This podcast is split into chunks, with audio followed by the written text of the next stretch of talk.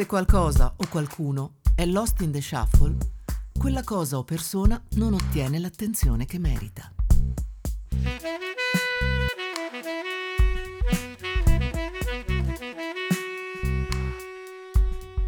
Quante volte si sono dimenticati di noi come fossimo Kevin McAllister?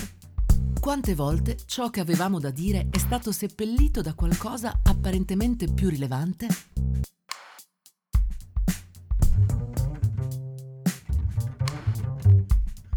Lost in the Shuffle sono tutte le storie nel jazz che abbiamo bisogno di ascoltare.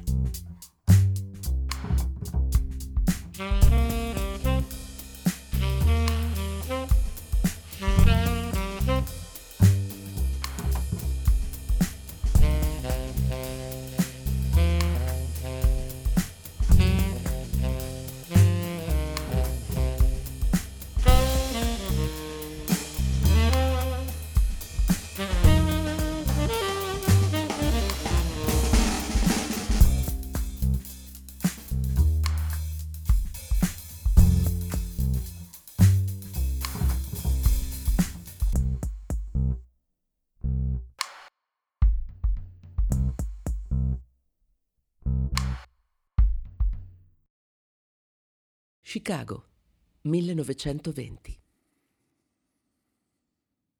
Mi sono perso l'età d'oro del vaudeville, mi sono perso l'età d'oro della radio, mi sono perso l'età d'oro della televisione. Rifiuto di perdermi l'età d'oro del sonno. Snoopy cita il vaudeville. Il vaudeville è presente, ne abbiamo letto, ne abbiamo ascoltato più di quanto immaginiamo. Mareni, Bessie Smith, i fratelli Marx, Houdini, Adele, Fred Astaire, Bill Robinson, Buster Keaton, Sophie Tucker e ancora Charlie Chaplin. La maggior parte di quelli che nell'intrattenimento, nella musica e nella danza hanno fatto la storia sono nati nel vaudeville.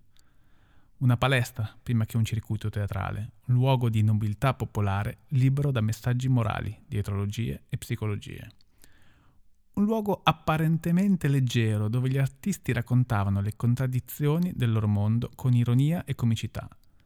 Gli spettacoli del vaudeville americano erano originariamente un connubio perfetto dell'arte di strada francese e della tradizione delle music hall britanniche di epoca vittoriana. Musicisti, comici, freak, acrobati, compagnie di prosa si alternavano sul palcoscenico, nei tendoni o nei teatri in un susseguirsi di vari atti legati da un unico filo conduttore. Per anni, soprattutto nelle città segregazioniste del sud, esistevano più sottocircuiti, dedicati ai bianchi o ai neri. Ma al vaudeville va il merito di essere stato il primo negli anni venti a dare alle donne un palcoscenico.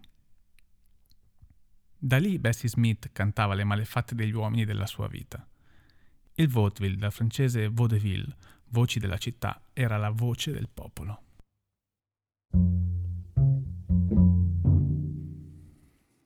Studiare non è una cosa semplice nel Tennessee di inizio Novecento. Non lo è soprattutto se sei nera, se sei donna e se vuoi studiare musica. Figuriamoci, Chattanooga è poco più di un villaggio e l'università per neri più vicina è a più di 150 miglia, circa 250 km. Lovi però è fortunata, vive in un quartiere di neri benestanti e i suoi si possono permettere di pagarle gli studi. La Roger Williams University è un importante college per neri a Nashville che con rigore prepara la nuova borghesia nera del sud. Qui Lovi è la migliore della classe, studia composizione classica, pianoforte, orchestrazione, tutto ciò che le servirà, secondo lei, per fuggire da ciò che aspetta ad una donna nera del sud.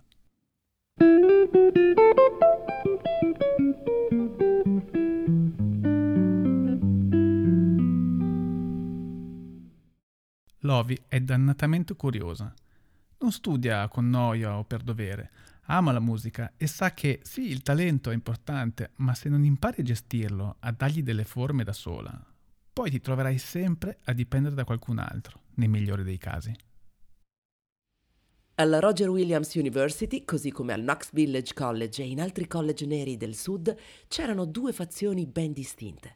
Da una parte quelli che schifavano, sì, schifavano, tutta quella roba dozzinale del vaudeville, dall'altra quelli che ne erano attratti dannatamente. Nelle città del sud, sotto la linea Mason-Dixon, i bianchi e i neri non si possono esibire sullo stesso palco e gli artisti neri sono costretti a creare circuiti di vaudeville paralleli. A gestirne uno in zona è un tizio di Chattanooga che porta in città in quel periodo il nuovo spettacolo di Ma Rainey. La voce corre in fretta e Lovi vuole ascoltare tutto, anche le prove. È decisa a piazzarsi nel punto più vicino al backstage per origliare. Quel pomeriggio sul letro dell'Ivory Theatre non è la sola. C'è un'altra ragazza giovane come lei e con il medesimo intento. La band comincia le prove e Ma comincia a cantare. Lovi è in estasi a sentire quella voce quando si accorge che l'altra ragazza sta cantando anche lei. La sua voce si incontra perfettamente con quella di Ma Rini e sembrano fondersi in un'unica voce blues. Lovi rimane impressionata da quell'armonia, non ha mai sentito niente di simile prima. È entusiasta e in lei si fa prorompente il desiderio di portare il suo pianoforte dentro quel palco e quel palco dentro la sua musica. Per poterla mettere al servizio di voci come quelle, come quella di Marini o come quella di quella ragazza di Chattanooga con lei quel pomeriggio. Ehi, io sono Lovi. Hai una voce magnifica, come ti chiami? Grazie, Lovi. Io sono Bessie. Lovi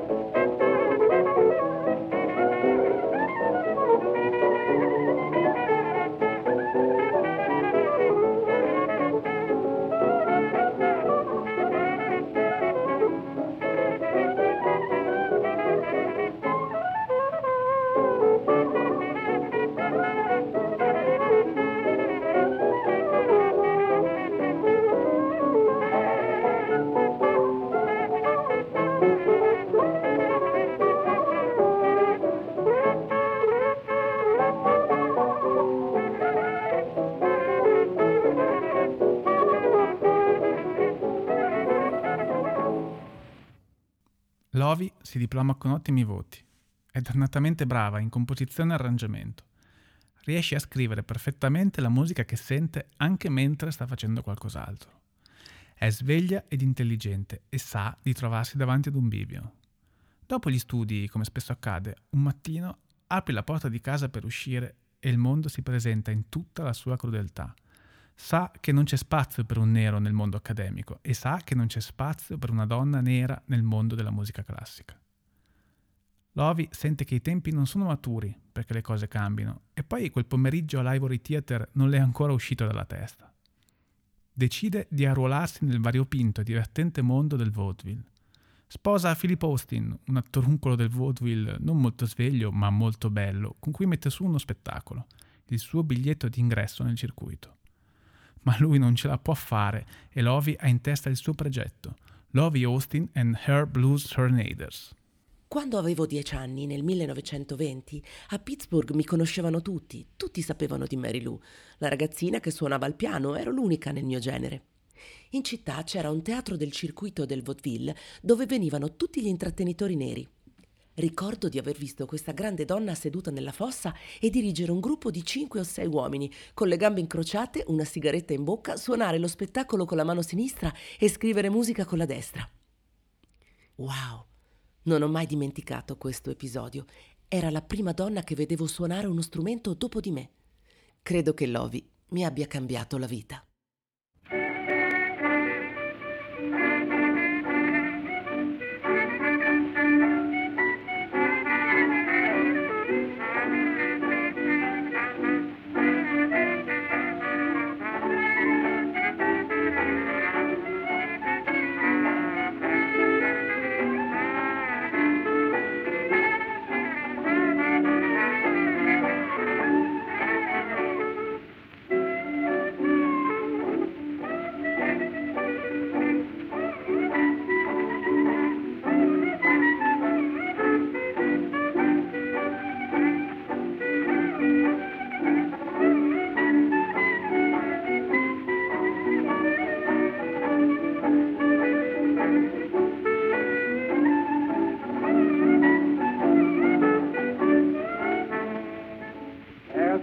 tomorrow, happy tomorrow, happy dance around.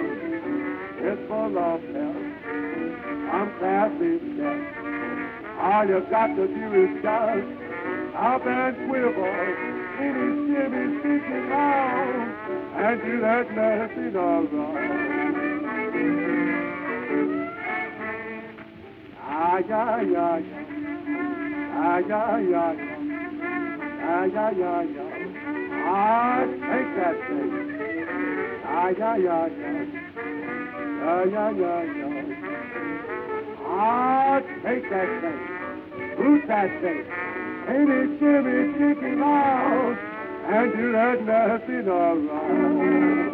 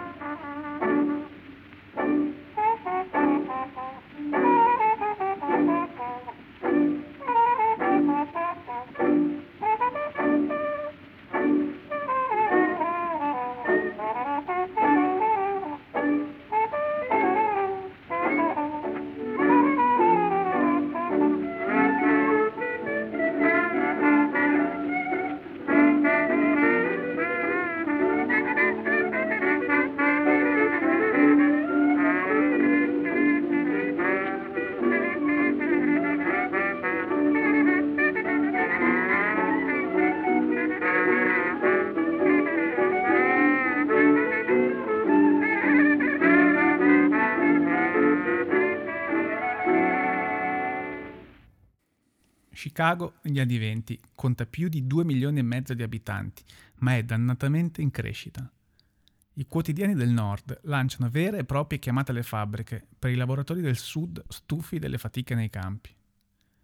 La comunità afroamericana cresce vorticosamente dallo scontento dei bianchi.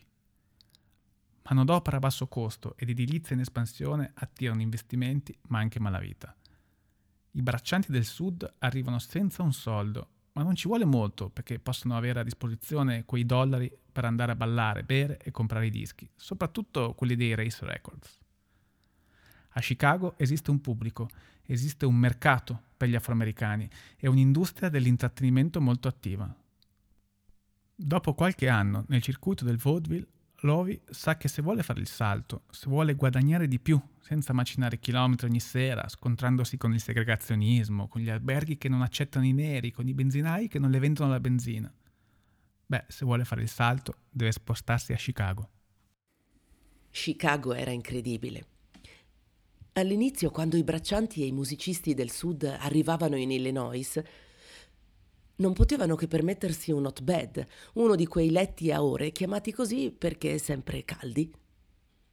Poi non che diventassero ricchi, ma le fabbriche, così come l'industria dell'intrattenimento, li divoravano.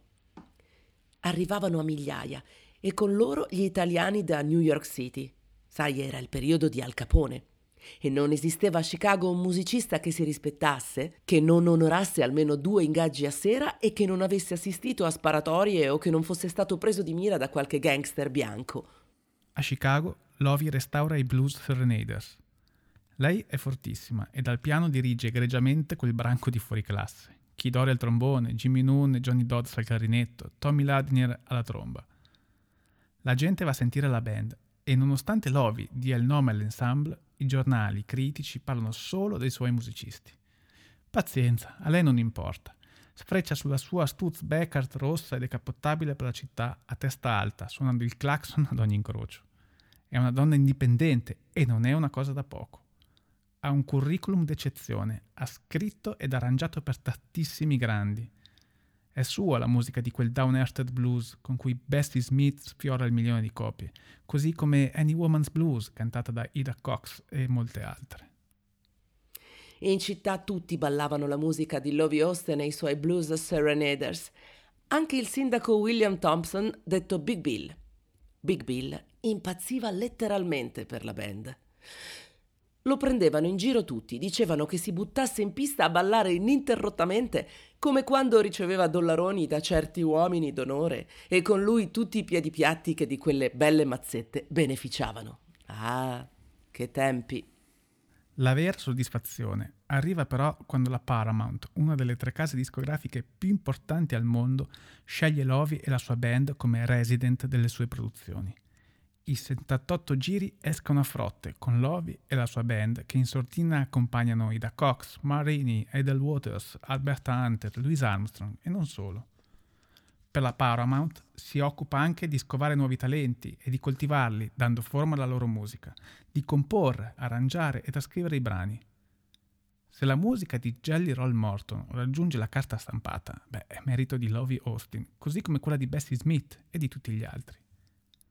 Lovi è letteralmente un'autorità nella scena musicale di Chicago, così come nella discografia in tutti gli Stati Uniti. A New York la vogliono per la direzione artistica del Monogram Theater, il teatro che si autoproclamava The Home of Colored People, dove le offrono un compenso stellare.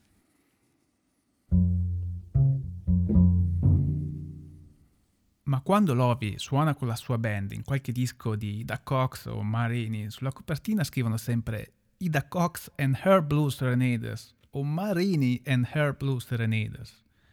Il nome di Lovi appare di rado, eppure c'è, compone, arrangia, dirige e suona il piano.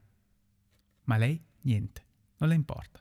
Lei è al servizio della musica, ha la sua cabrio e la consapevolezza che senza di lei molta di quella musica non sarebbe la stessa. Scovare oggi una registrazione in cui Lovi sia protagonista è difficile, se non impossibile. Chi va a leggere i credits dei dischi? Ormai manco li scrivono. E poi molti 78 giri sono andati perduti. C'era una cantante, Berta Chippy Hill, che era molto amica di Lovi. Insisteva perché Lovi uscisse un po' di più nei dischi. Alla fine se lo meritava. Ma lei niente. C'è qualche registrazione perduta in trio di Berta con Lovi al piano e Tampareda alla chitarra. Roba che non si trova online, ma solo spulciando nei forum dei collezionisti. Ecco, in quelle registrazioni la si può sentire abbastanza nitida.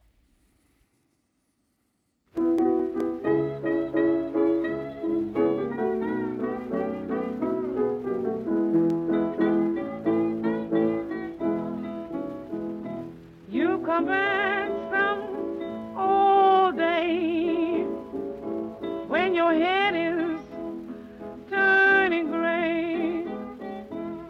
Come back some cold,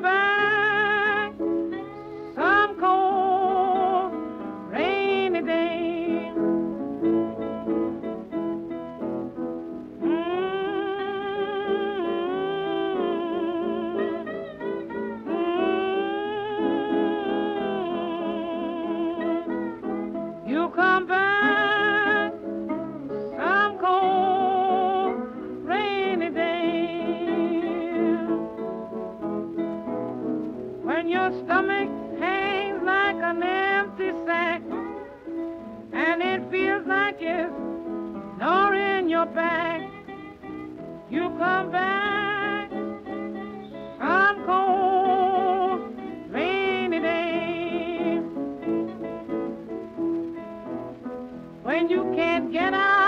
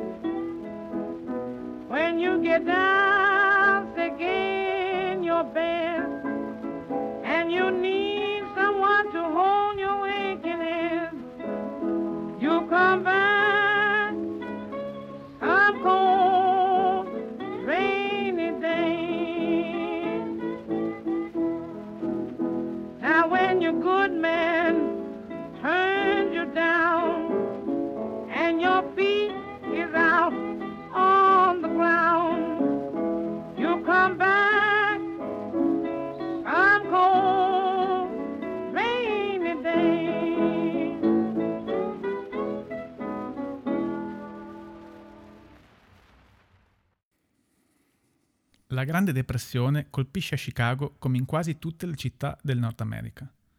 Lovi si ritrova prima arruolata come ispettrice della sicurezza in una fabbrica di armamenti navali dell'Illinois, poi completamente disoccupata. Nel 1950 il boss della Paramount viene a mancare ed il successore ne svende i diritti. Lovi, come denuncerà alla rivista Downbeat, perderà tutte le royalties. Proprio lei che aveva aiutato tutti gli artisti a tutelarsi nel diritto d'autore. Lovi è ormai una signora vicina ai 60, senza pensione, piuttosto stanca. Ha lavorato tutta la vita per valorizzare la musica degli altri, per strutturarla, darle una forma, sostenerla, scoprendo talenti e aiutandoli a crescere e a trovare la loro strada. Ma il mondo corre troppo veloce e la memoria delle persone troppo spesso è corta. È caparbia, orgogliosa ed abituata a non dipendere da nessuno. Le propongono un incarico come pianista alla Jimmy Payne's Dancing School, una rinomata scuola di ballo per bambini. Lei accetta e così dopo 40 anni si ritrova ad insegnare pianoforte, ritmo, solfeggio, tutto quello per cui aveva studiato al college. Lovie Austin, che scrisse i voicing di pianoforte dei duetti di Fletcher Henderson con Bessie Smith, che diresse teatri, spettacoli teatrali, milioni di concerti, suonando in quasi tutti i dischi di blues di quegli anni, con Armstrong e gli Hot Five. La donna che fu modello e ispirazione di molte ragazze di quegli anni scomparì nel nulla, senza che nessun critico se ne accorgesse, senza che nessuna rivista l'andasse a cercare. Solo una piccola apparizione in un disco di Alberta Hunter nel 1961 e niente altro.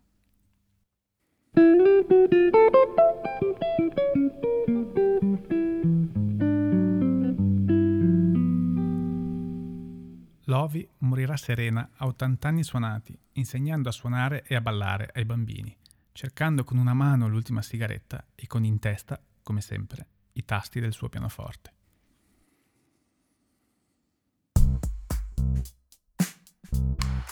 Avete ascoltato Lost in the Shuffle. Voci narranti Guido Maria Bianchini e Laura Magni.